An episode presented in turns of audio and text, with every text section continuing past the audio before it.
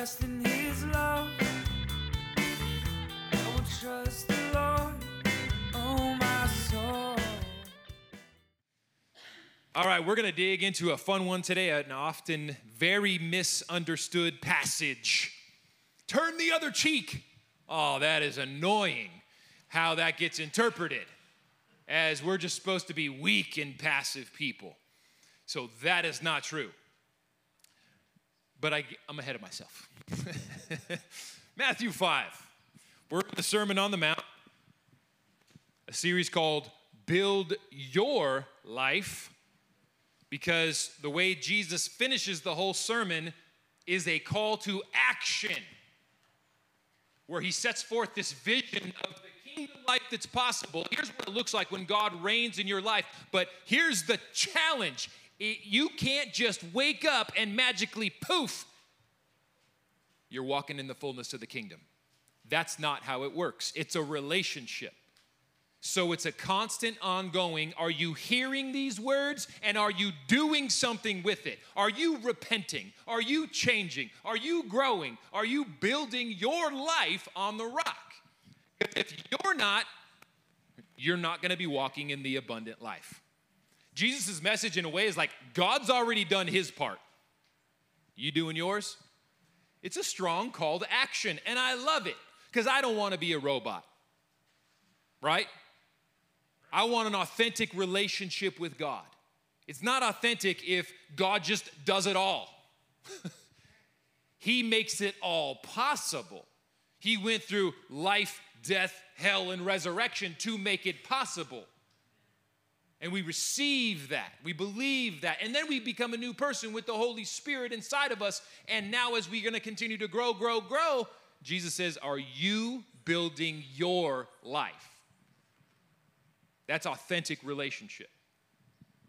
So, right in the middle of that, Jesus is teaching some very high standards that he actually believes are possible for you to live into as you ongoingly submit, surrender, repent to the lordship of Jesus, of God in your life, and you watch God grow your character in a way that you actually know is impossible on your own. It's beautiful. So here's one of them Matthew 5 38. You have heard it was said, an eye for an eye and a tooth for a tooth. But I say to you, do not resist the evil person. But if anyone strikes you on the right cheek, turn to him the other one also. And if anyone wants to sue you and take your coat, give your tunic as well. And if anyone forces you to go one mile, go also the second mile. Give to the one who begs from you, and do not refuse one who would borrow from you. This is a tough text, as often interpreted and understood. It's turned a lot of people off. I might say, maybe even especially men who feel like this is just a call to be weak, avoid confrontation, be passive. Oh, just, just turn the other cheek. be like Jesus. Yeah. So, for those who want to follow Jesus, this seems to be saying, hey, we should allow ourselves to be walked all over, be the doormat. In the name of being a Christian, you can you just allow yourself to be abused. Does following Jesus mean you become weak and passive? Good. Many think so. Good. All right, we're done. Let's go.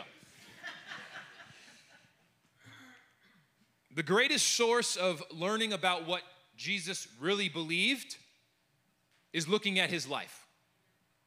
And that, by the way, the greatest source of finding out what anyone believes. look at their life. That's what they actually believe. If you look at the life of Jesus, does this description, weak, passive, doormat, fit who Jesus is and how he lived? Was he weak when he saw the merchants in the temple cheating those who they were selling goods to. I mean, the, the passage is crazy. It says that when Jesus saw that injustice taking place, he tied together a cord of strands and made a whip and drove them out with a whip. So, I mean, that part is amazing, but this, uh, man, someone needs to make a cool movie out of this. When Jesus sees it, he, you know, I'm imagining he's observing what's going on. And so he goes and he just takes a seat. And he goes to the, the leather maker. And he goes, he, he pays him. Say, I like these, uh, you know, these three strands of leather right here. And then he just gets on a little seat and he's watching. And in 100% premeditation of what he's about to do, he fashions a whip, thinking about what's about to happen on the spot. And then he takes the whip and he gets so aggressive with the whip that it drives out all of the merchants from the temple because they are scared that they are going to be injured by the man with the whip. That's a picture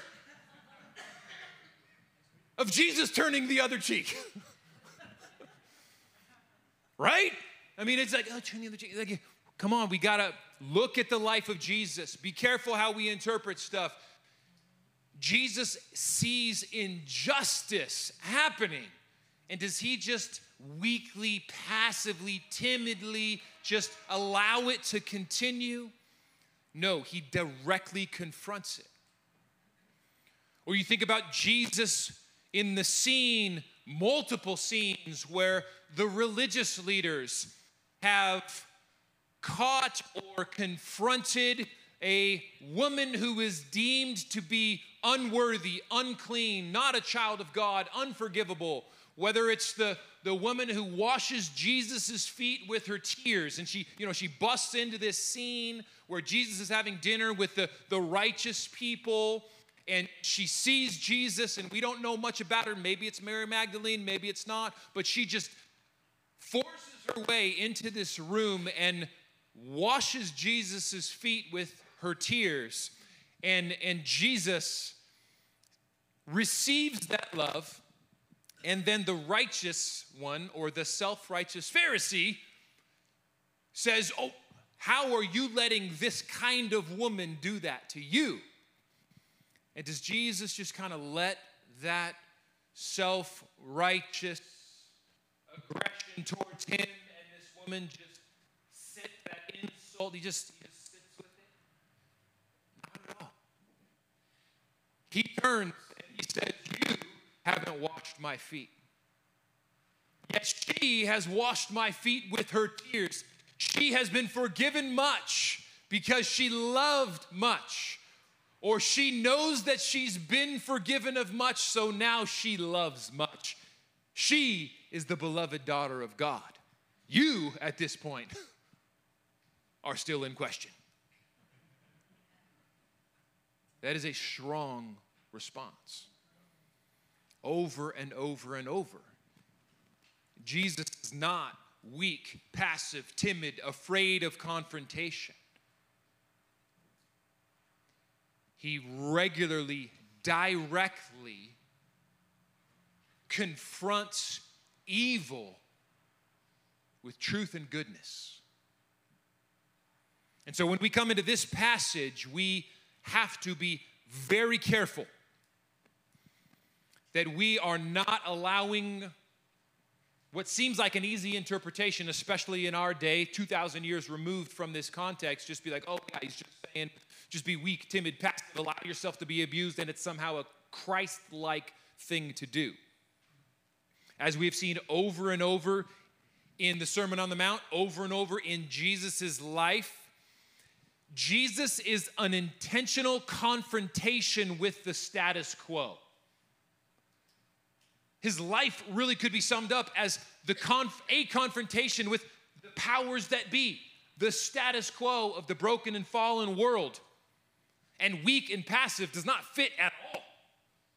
Does not fit with who Jesus is, how he lives his life, or how he teaches his followers to be in his Sermon on the Mount. So, what's going on here? In a, in a brief summary, I will assert that Jesus is still working off of that same framework that he does in all of these ethical commands that we've been studying the last five weeks, where there's an old way or an old command. It's not necessarily a bad command or a wrong command. It's just Jesus is going to contrast it. You have heard it was said. So it's this old way versus, but I say to you, so Jesus is really making himself the authoritative word of God in the flesh. Because a lot of times, the old way, he's directly quoting Old Testament scripture and he says, But I say to you. So he's asserting an even higher law. That's why he says at the beginning of it that those who follow me will have a righteousness that exceeds that of the Pharisees. He's not joking because they follow the law to the every jot and tittle, right? And Jesus says, But you honor me with your lips, but your heart is far from me. So Jesus is going after a new law, a higher law that flows out of a transformed heart surrendered to God. That is not going to be sufficient to just go through the outward actions. So Jesus' new higher law is going to be asserted, and then Jesus always gives a specific action step or practice, something for us to do to put it into practice. Because that's what it takes to be transformed in our heart, mind, and character is to put it into practice. To be poor in spirit and say, okay, here's the new vision of life, but God help me, I can't do this. I can put it into practice. I can try. I can let your Holy Spirit help me. I can sh- let your Holy Spirit show me where I need to grow, where I need to be transformed. And you put it into practice. And the Holy Spirit transforms us as we put it into practice. So, with that framework, it fits once again. The old way, you have heard it was said, an eye for an eye. That's an Old Testament command. Happens in multiple different places. It was intended as a crime deterrent and or a just recompense in a court of law. It was meant to be something where people could trust that when they were wronged, the court would bring a just recompense. But like many things that were intended in God's law, they were cheapened. We saw that with divorce, we saw that with oaths, where God's intended laws were cheapened over time by the brokenness of humanity trying to justify ourselves. Similarly, this got cheapened over time and an eye for an eye just became a mantra that was a personal justification for vengeance. And so Jesus comes onto the scene and says, No, I've got a new and higher law. Break the cycle of vengeance. And here's how you do it through powerful, direct confrontation and he gives three examples. They're all cultural examples, and that's why we have a hard time with them. They go right over our heads. So let's dig into them. Each of these three examples, watch for it, is not a call to be weak and passive, but a call to creatively, powerfully, actively, directly confront evil without resorting to evil. And that's the key. Because an eye for an eye, when taken personally, as you are your own judge, jury, and executioner, you become part of the problem. You become one seeking vengeance in your own name, and man, that just makes a mess of stuff because then that other person thinks they've been wronged by you and they're to seek vengeance. And then you're to feel justified in seeking vengeance. And you have a vicious cycle of revenge going back and forth. And Jesus says, This has got to stop. My people are the ones who are to stop it.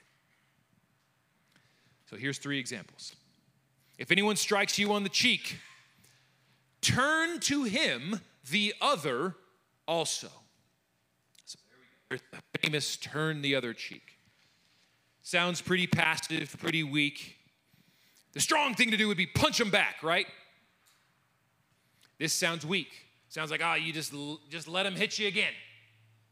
Good shot. Here's another one. You're just weak, you're just laying down, rolling over. But culturally, here's where we got to put ourselves into their world. In that day, to be struck on the cheek was an insult of inferiority because it meant that you were struck like this. It was a backhand against the cheek, which was, re- which was reserved culturally for slaves and children. And it was a message from the giver that I am superior to you, know your place. So it's a backhanded slap across the face. And so, after being insulted and treated as inferior, Jesus says, Turn the other cheek to them. So you've been smacked. So what do you do? You turn the other cheek. Culturally, in the day, what that means is if you are gonna hit me, you're gonna have to do it not with the back of your hand, but with the front of your fist in order to treat me as an equal in this fight. So I know that's way different and way weird from our world, but to give the other cheek, to turn it, is a way of culturally communicating a message, a powerful, direct confrontation that says, I am not your inferior. Because that's the message that was being shared with this. So you do something. Look, is this weak? Is this passive? No. It is intentional, it is direct, it is creative to stand up for yourself with a cultural message that says, I am not your inferior. If you're gonna do this again, you're doing this in a way where this is a man to man fight, so to speak. I'm not letting you treat me as an inferior. I'm giving you the message I am not your slave. So notice the verb turn is in the imperative, it is a command, it is a call to action. That shows activity, not passivity. You choose. You choose to have the strength and the power when you are being treated with less dignity than you deserve you choose to have the strength and the power to respond in a way that says, I am not your inferior.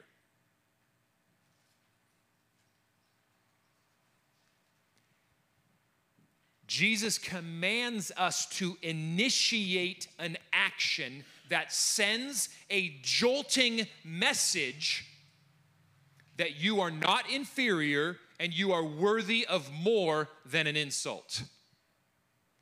It's creative, powerful confrontation of evil without becoming evil. That's what we need to take in our world right now. This is not Jesus's 101 class on martial arts. This is when you are treated as inferior, how do you respond? And Jesus said, find the, the culturally shocking message, the, show, the culturally shocking way to send a clear message I do not see myself as your inferior. You're gonna have to treat me as an equal. So that's up to you and the Holy Spirit and the context in which you are at that moment to creatively powerfully stand up and send that message. That's what Jesus is saying. And he goes on If anyone wants to sue you and take your coat, give your tunic as well. So, this is another common situation of the times a legal situation in a courtroom in which a typically rich, powerful landowner or boss is trying to take advantage of the less powerful one who had little more than two garments to their name the inner garment called the tunic, and the outer, outer garment called a coat. So Jesus comes along and says, Yeah, when that happens, just roll over and let him take advantage of you. That's how we interpret it, right? Not at all. Jesus is calling for a shocking type of action, a cultural message that, when done in the courtroom, would hopefully stun the perpetrator into seeing how shameful their action is. Like, literally, if you take off your tunic in the courtroom, that would, in, in effect, leave you naked in front of everyone hopefully shocking those present into the awareness of how wrong it is for a rich boss to come after someone who only has two pieces of clothes to their name. And notice again, rather than a call to passivity, there is an imperative verb that calls us to action. Give. Give your tunic. So you're coming, if you This is power. If you have something to give, you're the powerful one. Jesus You have something to give in this moment to shock the status quo, to wake them up to the injustice that they are willing to perpetrate against you. Creatively, powerfully confront evil without becoming evil. And the last one, Jesus says, if anyone forces you to go one mile, go also the second mile. This revert, refers to, once again, a current context. The current military occupations, occupation by Rome of Israel carried with it a Roman law that stated that a soldier was permitted to enlist any Jewish bystander to help with a task of carrying their equipment up to one mile. So, Roman soldier walks by, centurion, you look, you know, of decently able strength. They could say, you know what, I'm a little tired. You carry that for me the next mile. And you, by Roman law, under threat of death, had to stop what you were doing and carry it with them carry it for them up to one mile. But the law, the Roman law, said, but no further than that. Theoretically, they had to stop at one mile, say, Thank you for your service, give it back, you go along with about your day. So, again, is Jesus saying, Hey, let them take advantage of you and, and do whatever they ask and more? Not at all. He is saying to respond with an action of goodness that they don't deserve. Carry their stuff two miles without even asking. And maybe when they see you doing that, it just might awaken their soul a little bit to the reality of the indignity of their actions. Once again, rather than passivity, there is an imperative verb in Jesus' words, a command, a call to action. He says, Go, go with them two miles. In each of these examples, Jesus does not call us, does not call you in the face of evil to just lay down, be passive, be weak, allow bad things to happen to you. Rather, he calls you to take the powerful, proactive decision to confront the evil with some kind of direct action that is meant to overcome the evil without you becoming evil. the fundamental idea behind this kingdom practice is to do something so different than the status quo, so different than what broken humanity is capable of on our own strength, that it just might awaken the soul of those who are on the receiving end, awaken them to a new possibility, a new way of living, maybe even a new kind of world, a new kind of kingdom that's breaking in in this moment. What would happen if, empowered by God's Spirit, you could respond to evil by powerfully commanding dignity, powerfully, humbly exposing greed, overcoming evil with good.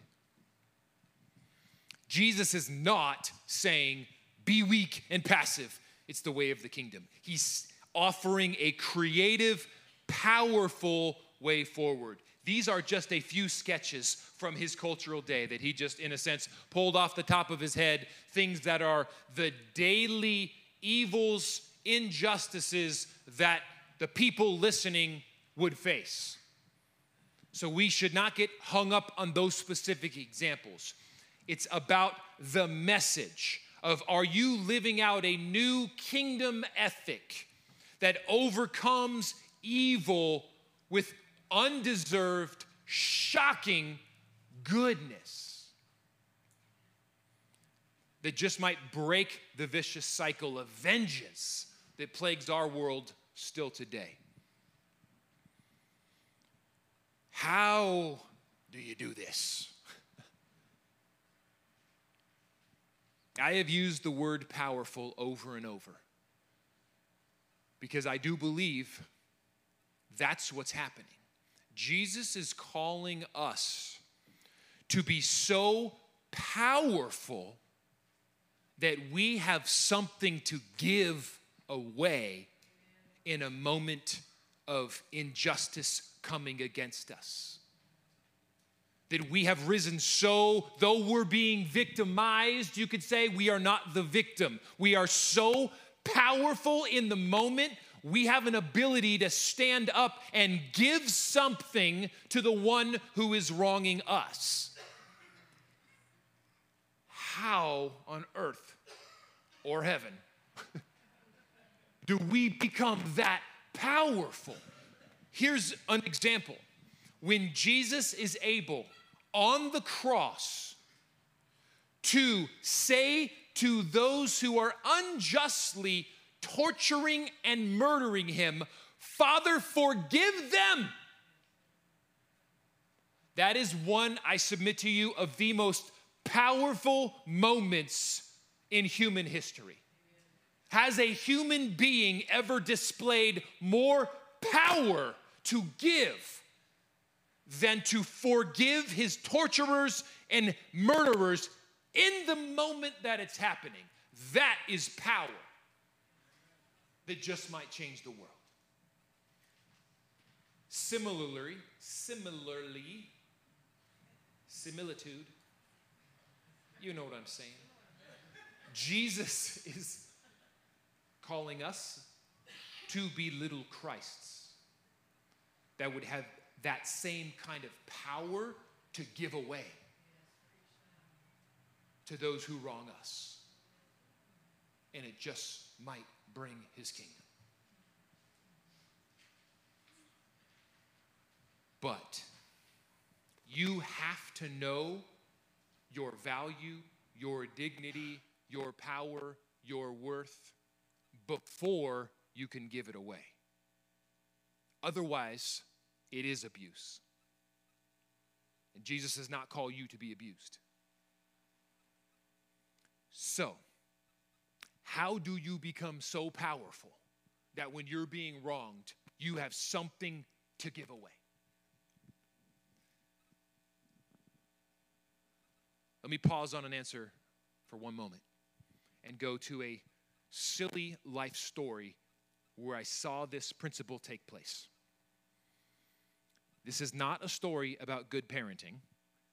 This is a story about an observation that I think is exactly the idea that you have to become powerful before you can give power away. Otherwise, you're just being abused. So, when our little Daniel, meek and mild, was three years old, yeah, this is a good story. I said this is not a parenting story, so I am not saying repeat this, although I love it. So, little Daniel was three years old. We were at a friend's house, and he came to us crying. And he, his story was my friend, and these guys are little friends, they're like three years old. He's like, My friend pushed me over. And we're just kind we honestly kind of like ignored him at first. Like, Stop it, you're fine. Go back, just play. And a few more minutes come by, he comes to us. He's got little tears in his eyes. And he says, He keeps pushing me over. He won't stop. Every time I walk over there, he pushes me down. And I saw that something turned on in me as dad in that moment where I saw the fear in his eyes. This is his little friend. Like they're supposed to be hanging out, having fun, but he's kind of getting a little bullied in a way. You know, i don't take that word too far. But I saw, here's what I saw the fear in his eyes. I saw that he didn't like being treated like that, and, and here was the problem. And he thought he could do absolutely nothing about it, and so it was it was weakening his soul. He was, you know, receiving abuse, if you will. I know that's extreme language, but follow me on the analogy. I saw his little soul feeling like I'm weak, I'm just getting beat up, there's nothing I can do about it, and the fear in his eyes, the shame, the weakness. And I saw that in a moment. I said, Okay, buddy, go back there. If he does it again, you stand up and you push him down. Woo-wee! Did we unleash a lion? so it happened again. And he got pushed down. He stood up and he pushed the little dude back. And then he comes back and we saw it and we watched. And guess what? He never got pushed down again. And they, here's the thing they made up. They're fine. They're, they're buddies. They moved on within two minutes. But what it did for Daniel was show him you have a power and a worth and a dignity that you should not be abused. So you can, and God wants you, Daddy wants you to stand up for yourself. Push him back just this one time. Don't hurt him. Don't punch him in the face. Push him down and show you that you are not allowed to be messed with. And he did it. And from that moment, there was a power in him that he knew that in those kind of moments, he's powerful. What if I had said to him, you know what? Well, that's just kind of what you're worth. Just, just take it. That there's something inside the soul that says, oh, I'm worthy to be abused. I, I, I just have to, I just have to allow people to treat me bad. That says something about his worth, value, and dignity, right? So you need to know you're powerful before you can give it away. So, like I said, that is not a parenting tactic and it has really nothing to do with spiritual. It's just a fun story, but it's true in this sense. You have to know you're powerful before you can be asked to give power away.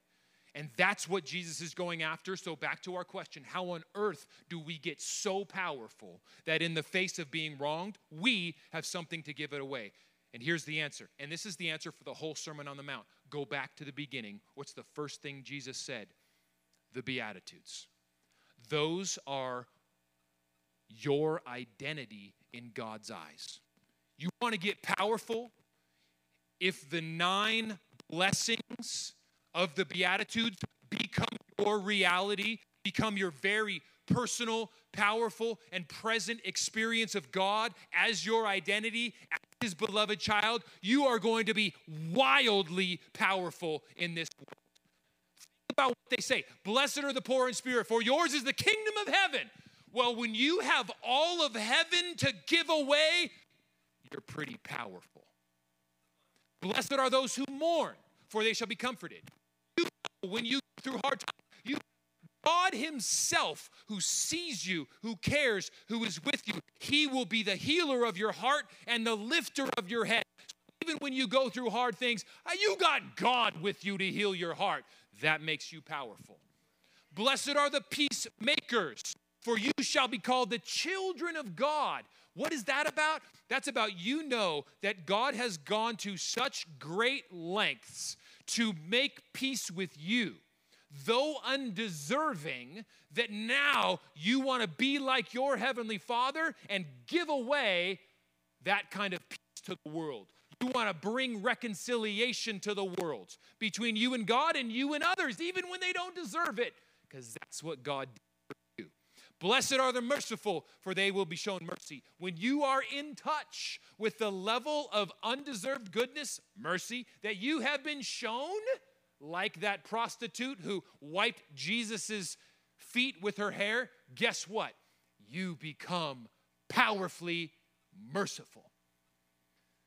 So, the answer to how you get powerful is soak in your identity in Christ. Over and over and over.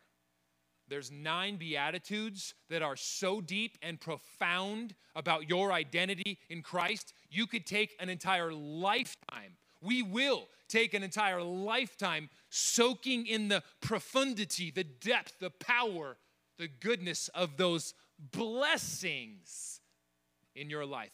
Blessed are you. Blessed are you. Remember, blessed means take joy in the undeserved favor of God that is upon your life. The more and more you are in touch with the undeserved favor of God upon your life, you become powerful. And like Jesus, you've got something to give away, even in the face of evil and injustice. But it's so powerful, it just might change the world. That's what he's going after. I think I'm done.